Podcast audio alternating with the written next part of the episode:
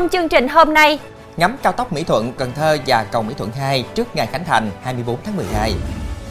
An Giang trùm buôn lậu 10 tường, lãnh 19 năm tù. Bắt tạm giam người đánh học sinh lớp 9 phải đi cấp cứu. Nạn nhân vụ ngộ độc kiện chủ tiệm bánh mì Phượng ở Hội An. Trẻ quá đột quỵ do tăng huyết áp khi thời tiết thay đổi. Quý khán giả đang theo dõi chương trình Cửa sổ Đồng bằng phát sóng lúc 18 giờ mỗi ngày trên đài phát thanh và truyền hình Bến Tre.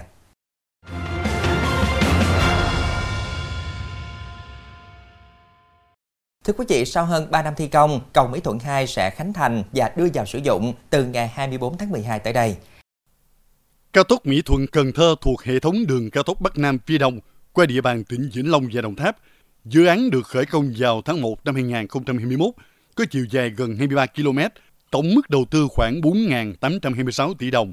Ban quản lý dự án Mỹ Thuận là đại diện chủ đầu tư. Điểm đầu dự án kết nối với cầu Mỹ Thuận, hay khớp nối cao tốc Trung Lương Mỹ Thuận. Điểm cuối tạm thời kết nối với quốc lộ 1 hiện hữu. Trong tương lai, sẽ nối tiếp cầu Cần Thơ 2 và cao tốc Cần Thơ Cà Mau, từ đó hình thành một dãy cao tốc nối liền Nam Bắc. Giai đoạn phân kỳ, tuyến được thiết kế với quy mô 4 làn xe, dẫn tốc 80 km/h. Cầu Mỹ Thuận 2 bắc qua sông Thiền, nối hai tỉnh Tiền Giang và Vĩnh Long, đồng thời cũng là điểm nối giữa hai tuyến cao tốc Trung Lương Mỹ Thuận và Mỹ Thuận Cần Thơ. Cầu có tổng mức đầu tư hơn 5.000 tỷ đồng, chiều dài gồm cả đường dẫn là 6,61 km. Cầu Mỹ Thuận 2 và đường dẫn, khối lượng thi công đã đạt 99%, cao tốc Mỹ Thuận Cần Thơ đã hoàn thành 95% khối lượng theo thiết kế. Hàng trăm kỹ sư công nhân và phương tiện được quy động thi công nhằm kịp khánh thành vào ngày 24 tháng 12 tới. Cầu Mỹ Thuận 2 và cao tốc Mỹ Thuận Cần Thơ khi hoàn thành sẽ nối thông trục đường cao tốc dài 120 km từ thành phố Hồ Chí Minh về thủ phủ miền Tây. Thưa quý vị, để có tiền trả nợ, tài xế Đặng Minh Trí, 42 tuổi, ngụ xã Thanh Đức, huyện Long Hồ, tỉnh Vĩnh Long, đã chiếm đoạt tiền của nhà xe rồi đưa ra nhiều lý do gian dối để đối phó nhưng bị lật tẩy. Trí là đối tượng bị truy nã về hành vi lạm dụng tín nhiệm, chiếm đoạt tài sản. Theo hồ sơ của công an, Trí là tài xế cho nhà xe của chị Y, ngụ huyện Long Hồ. Công việc của Trí là lái xe giao hàng cho khách và thu hộ tiền hàng của khách về giao cho chủ nhà xe lợi dụng công việc được giao từ ngày 18 tới ngày 24 tháng 9 năm 2022. Trí tự ý chiếm đoạt tổng số tiền 30 triệu đồng. Tại cơ quan công an, Trí thừa nhận hành vi, cho biết thường tìm nhiều lý do như bị cảnh sát giao thông xử phạt, ngủ quên bị mất trộm để lừa dối chủ nhà xe. Trong quá trình điều tra, Trí cố tình lẫn trốn. Đến trưa 17 tháng 12, Trí bị bắt giữ tại một quán cà phê ở xã Tân Hạnh, huyện Long Hồ. Thưa quý vị, hôm qua kết thúc phiên xét xử sơ thẩm, Tòa án nhân dân tỉnh An Giang tuyên phạt Nguyễn Thị Kim Hạnh, tức 10 tường, 54 tuổi, ngụ huyện An Phú, 19 năm tù về tội trốn thuế và rửa tiền. Hai bị cáo khác nguyên là cán bộ công an tỉnh gồm Nguyễn Văn Võ, 55 tuổi, lãnh 11 năm tù và Nguyễn Văn Sang, 53 tuổi, lãnh 10 năm tù, cùng về tội rửa tiền. Ngoài bản án đã tuyên hội đồng xét xử còn buộc bị cáo Hạnh phải nộp lại số tiền trốn thuế hơn 755 tỷ đồng vào ngân sách nhà nước, buộc bị cáo Võ phải nộp lại số tiền thu lợi bất chính hơn 3,5 tỷ đồng sung vào công quỹ nhà nước, buộc bị cáo Sang phải nộp lại số tiền thu lợi bất chính hơn 1,37 tỷ đồng sung vào công quỹ nhà nước.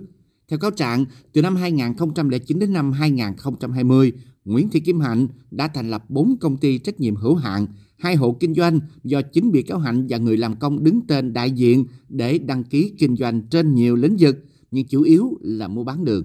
Nguồn gốc số lượng đường do Hạnh trực tiếp mua vận chuyển từ Campuchia và Việt Nam tiêu thụ. Quá trình điều hành hoạt động các công ty và hộ kinh doanh này, Nguyễn Thị Kim Hạnh đã bán đường cát cho 20 khách hàng ở các tỉnh, thành phố với tổng số tiền hơn 3.000 tỷ đồng. Căn cứ kết quả giám định về thuế, xác định số tiền gây thiệt hại cho ngân sách nhà nước là hơn 755 tỷ đồng. Trước đó bị cáo Nguyễn Thị Kim Hạnh đã bị tòa án nhân dân tỉnh An Giang tuyên phạt 3 năm tù về tội tổ chức cho người khác trốn đi nước ngoài, 8 năm tù về tội vận chuyển trái phép tiền tệ qua biên giới, 14 năm tù về tội buôn lậu, 23 năm tù về tội buôn lậu và vận chuyển trái phép tiền tệ qua biên giới. Thưa quý vị, làng hoa Sa Đéc ở tỉnh Đồng Tháp là nơi sản xuất hoa kiển nổi tiếng trong khu vực đồng bằng sông Cửu Long. Theo thống kê, qua kiển Sa Đéc có hơn 2.000 chủng loại, đặc biệt năm nay có trên 100 hecta giống hồng với hàng chục loại hoa hồng bản địa và ngoại phục vụ Festival Hoa Kiển năm 2023 và Tết năm 2024. Tổng diện tích trồng hoa kiển ở xã Đéc gần 950 hecta, tập trung nhiều nhất ở xã Tân Khánh Đông 324 hecta và phường Tân Quy Đông 320 hecta. Toàn thành phố có khoảng 4.000 hộ sản xuất hoa kiển, chiếm khoảng 50% số hộ sản xuất nông nghiệp trên địa bàn thành phố. Hơn 200 cơ sở kinh doanh hoa kiển. Sa Đéc có 4 hợp tác xã, một quỹ tín dụng, 10 tổ hợp tác và 3 hội quán hoạt động có liên quan đến ngành hàng hoa kiển. Ở Sa Đéc vẫn còn lưu giữ hàng chục loài giống hoa hồng truyền thống đang được bảo tồn và phát triển như giống hoa hồng nhung, nước hoàng, hồng phấn, trắng thủy tinh, cam gai. Ngoài ra ở Sa Đéc còn nhân giống với hàng chục loại hoa hồng ngoại. Hoa hồng đã tạo ra cái hồn cho làng hoa Sa Đéc, góp phần làm phong phú cho làng hoa Sa Đéc sớm trở thành thủ phủ hoa kiển của đồng bằng sông Cửu Long. Trong phần sau sẽ có Dược cầu tràn ở Khánh Hòa, xe Mercedes bị nước lũ cuốn trôi. Tạm giam người đánh học sinh lớp 9 phải đi cấp cứu.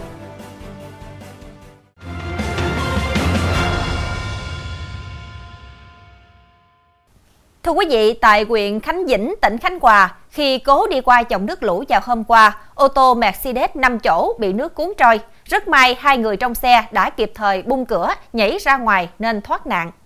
Anh Sái Văn Đức Tâm, 20 tuổi, ở thành phố Nha Trang, lái ô tô Mercedes 5 chỗ chở theo một người đi từ xã Khánh Nam về thị trấn Khánh Vĩnh đến cầu trang Thác Ngựa, xã Khánh Nam, tài xế cố băng qua. Tuy nhiên, khi đến giữa cầu, nước đổ về lớn, chạy xiết, làm ô tô chết máy. Dù nhiều người dân gần đó tới hỗ trợ, nhưng nước làm xe nghiêng dần ra khỏi cầu, bùng túi khí chìm dần. Hai người trong xe kịp bung cửa, nhảy ra ngoài nên thoát nạn. Tài xế cho biết do thấy nước chảy nhẹ, lại vội việc gia đình nên cố băng qua cầu tràn. Thưa quý vị, tối qua Công an huyện Tư Nghĩa, tỉnh Quảng Ngãi cho biết đã khởi tố vụ án khởi tố bị can và bắt tạm giam 3 tháng đối với ông Phan Thượng Mỹ, 44 tuổi, ngụ thị trấn La Hà, huyện Tư Nghĩa về hành vi cố ý gây thương tích hoặc gây tổn hại sức khỏe cho người khác.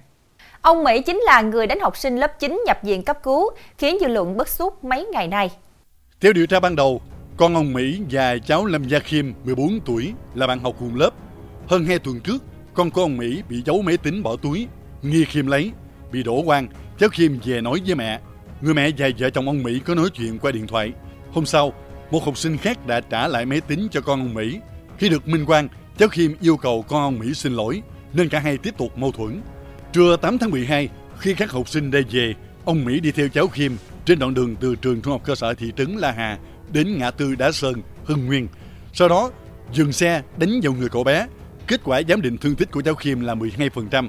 Theo hiệu trưởng trường trung học cơ sở thị trấn La Hà, gia đình em Khiêm không muốn làm lớn chuyện, chỉ muốn nhận được lời xin lỗi. Tuy nhiên, gia đình ông Mỹ từ chối xin lỗi, rồi xảy ra vụ việc.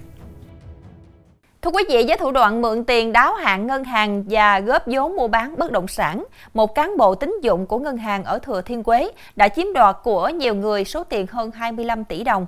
Liên quan đến vụ việc này, cơ quan cảnh sát điều tra công an tỉnh Thừa Thiên huế vừa khởi tố vụ án khởi tố bị can, bắt tạm giam Võ Chí Thành, sinh năm 1992, ngụ thị xã Hương Thủy, tỉnh Thừa Thiên huế về tội lừa đảo chiếm đoạt tài sản.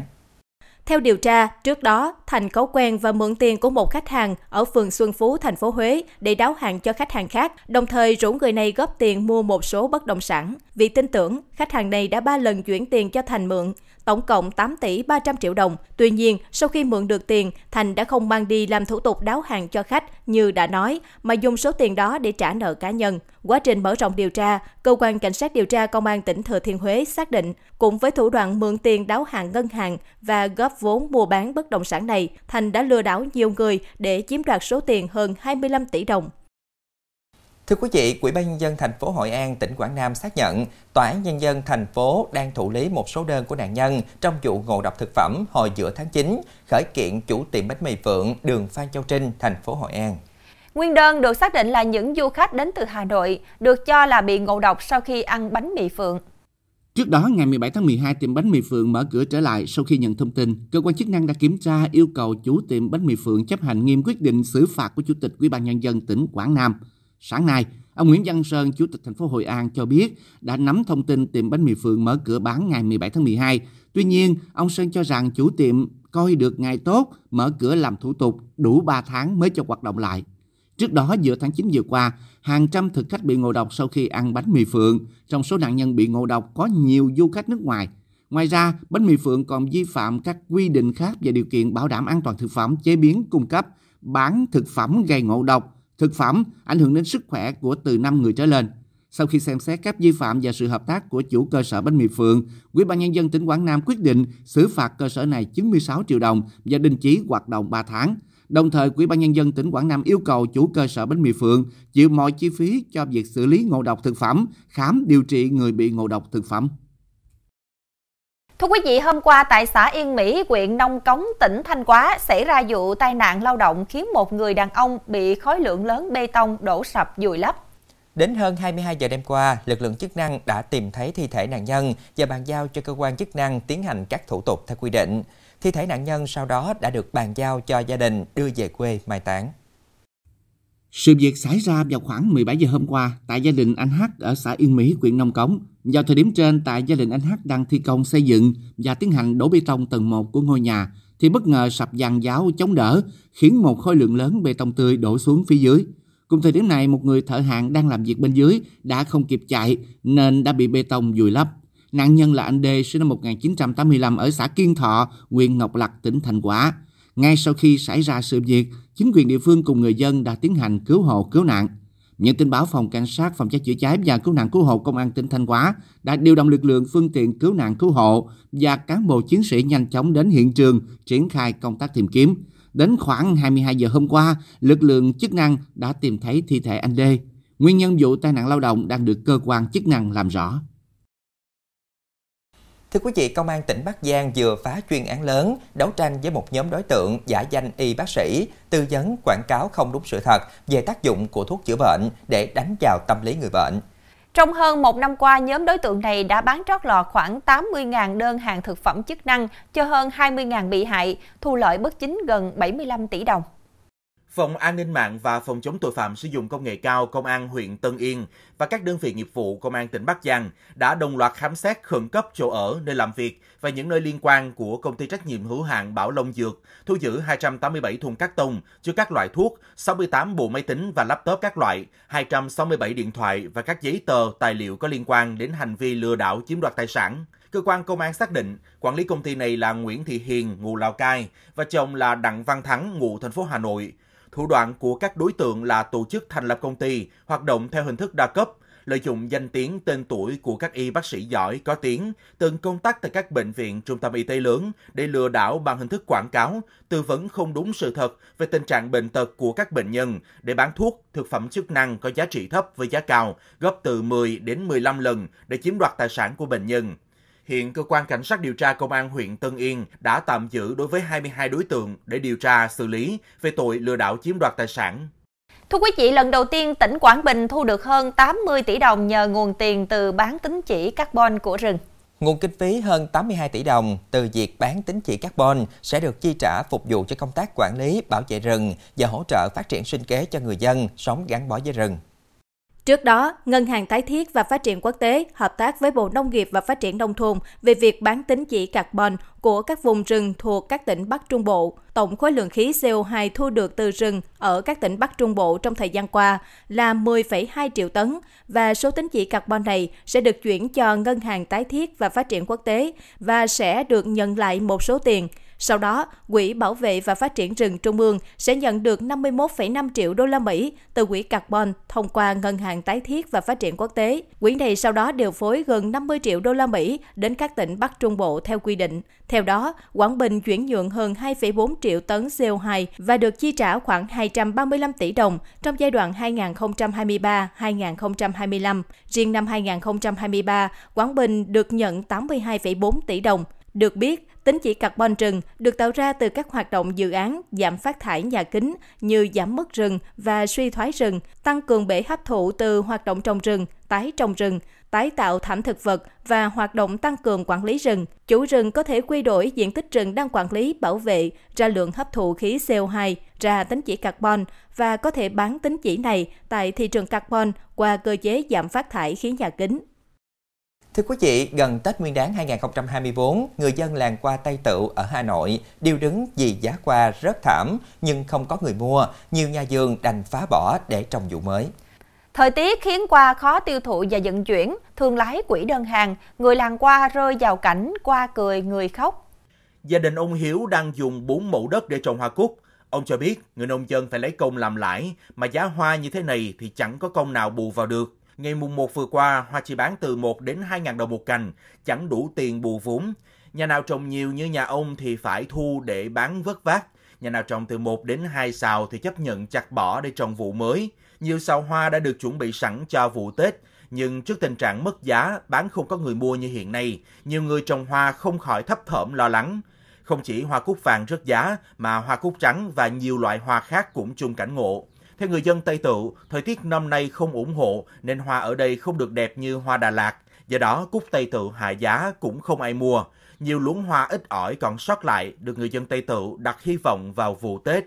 Trong phần sau của chương trình, Động đất làm hơn 100 người chết, hàng trăm người bị thương ở Trung Quốc. trẻ quá đột quỵ do tăng huyết áp khi thời tiết thay đổi.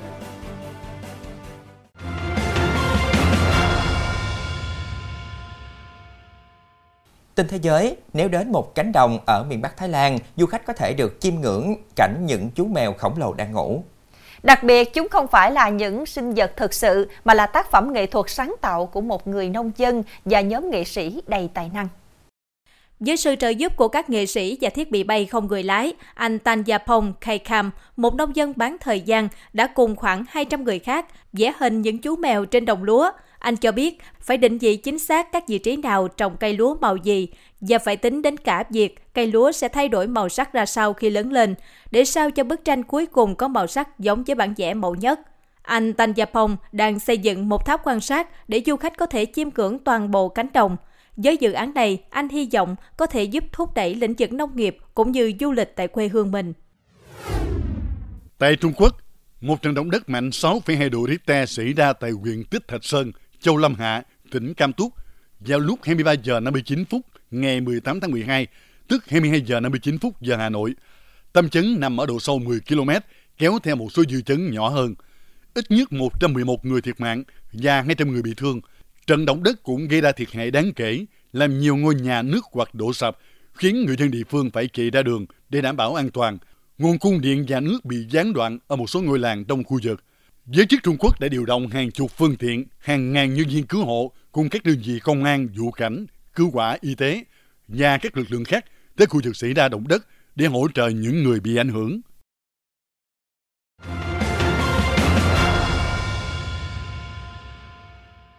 Thưa quý vị, nguy cơ đột quỵ ngày càng tăng theo độ tuổi nhưng không đồng nghĩa rằng người trẻ tuổi thì không bị đột quỵ. Đáng chú ý, số bệnh nhân trẻ mắc đột quỵ tại Việt Nam phần lớn là do tăng huyết áp. Do đó, việc kiểm soát huyết áp chưa tốt cùng với sự thất thường về thời tiết sẽ làm tăng nguy cơ đột quỵ ở người trẻ. Thưa quý vị, trong xã hội hiện nay, người trẻ có xu hướng dành phần lớn thời gian cho công việc và các hoạt động vui chơi giải trí mà quên đi sức khỏe của bản thân. Tuy nhiên, sức khỏe lại là yếu tố tiên quyết giúp mỗi người hoạt động và làm tất cả mọi thứ mỗi ngày. Do đó, việc quan sát những dấu hiệu bất thường của cơ thể và chăm sóc sức khỏe là vô cùng cần thiết ở mọi lứa tuổi. Theo thông tin từ Hội đột quỵ quốc tế 2022, số bệnh nhân trẻ dưới 45 tuổi mắc đột quỵ tại Việt Nam chiếm đến gần 8%. Trong đó, phần lớn bệnh nhân bị đột quỵ là do tăng huyết áp. Tuy vậy, việc kiểm soát huyết áp chưa hiệu quả hay chủ quan với những dấu hiệu của bệnh đang khiến tỷ lệ mắc đột quỵ có xu hướng gia tăng. Đặc biệt là vào thời điểm chuyển mùa, khi thời tiết chuyển từ nóng sang lạnh thất thường. Khoa đột quỵ não, Viện Thần Kinh, Bệnh viện Trung ương Quân đội 108 những ngày này chật kín các bệnh nhân. Ngoài những bệnh nhân lớn tuổi, có không ít những người trẻ chỉ ngoài 30 tuổi, đa phần là đột quỵ do tăng huyết áp. Huyết áp tăng cao thường xuyên không được kiểm soát là nguy cơ hàng đầu làm vỡ mạch và xuất huyết não. Đây là một trong những loại đột quỵ não có tỷ lệ tử vong và tàn phế cao nhất. Nguy hiểm là vậy, nhưng các bệnh này hoàn toàn có thể phòng tránh nếu như chúng ta chú ý lắng nghe cơ thể mình. Các bác sĩ đưa ra cảnh báo người dân cần chú trọng thực hiện các biện pháp phòng ngừa đột quỵ bằng cách điều chỉnh các yếu tố nguy cơ như tăng huyết áp, đái tháo đường, thừa cân béo vị, thực hiện lối sống lành mạnh. Trong đó, người dân cần chú trọng đến chế độ dinh dưỡng hợp lý như tăng cường rau xanh, hoa quả tươi, hạn chế thức ăn có nhiều chất béo có hại, giảm ăn mặn, hạn chế uống rượu bia, không hút thuốc lá, thuốc lào, đồng thời tăng cường hoạt động thể lực với các bài tập phù hợp với sức khỏe, đều đặn khoảng 30 đến 60 phút mỗi ngày như chạy bộ, đi bộ và tránh lo âu, căng thẳng thần kinh. Cần có chế độ thư giãn nghỉ ngơi hợp lý, ngủ đủ giấc, tránh bị lạnh đột ngột. Bên cạnh đó, người dân lưu ý nên kiểm tra sức khỏe định kỳ để phát hiện sớm các yếu tố gây đột quỵ và chủ động can thiệp giúp phòng tránh đột quỵ hiệu quả. Thông tin vừa rồi cũng đã khép lại chương trình hôm nay. Hẹn gặp lại quý khán giả vào lúc 18 giờ ngày mai trên đài phát thanh và truyền hình Bến Tre. Thu Quyền Hải Đăng xin kính chào tạm biệt và kính chúc quý khán giả một buổi tối với thật nhiều điều tốt lành.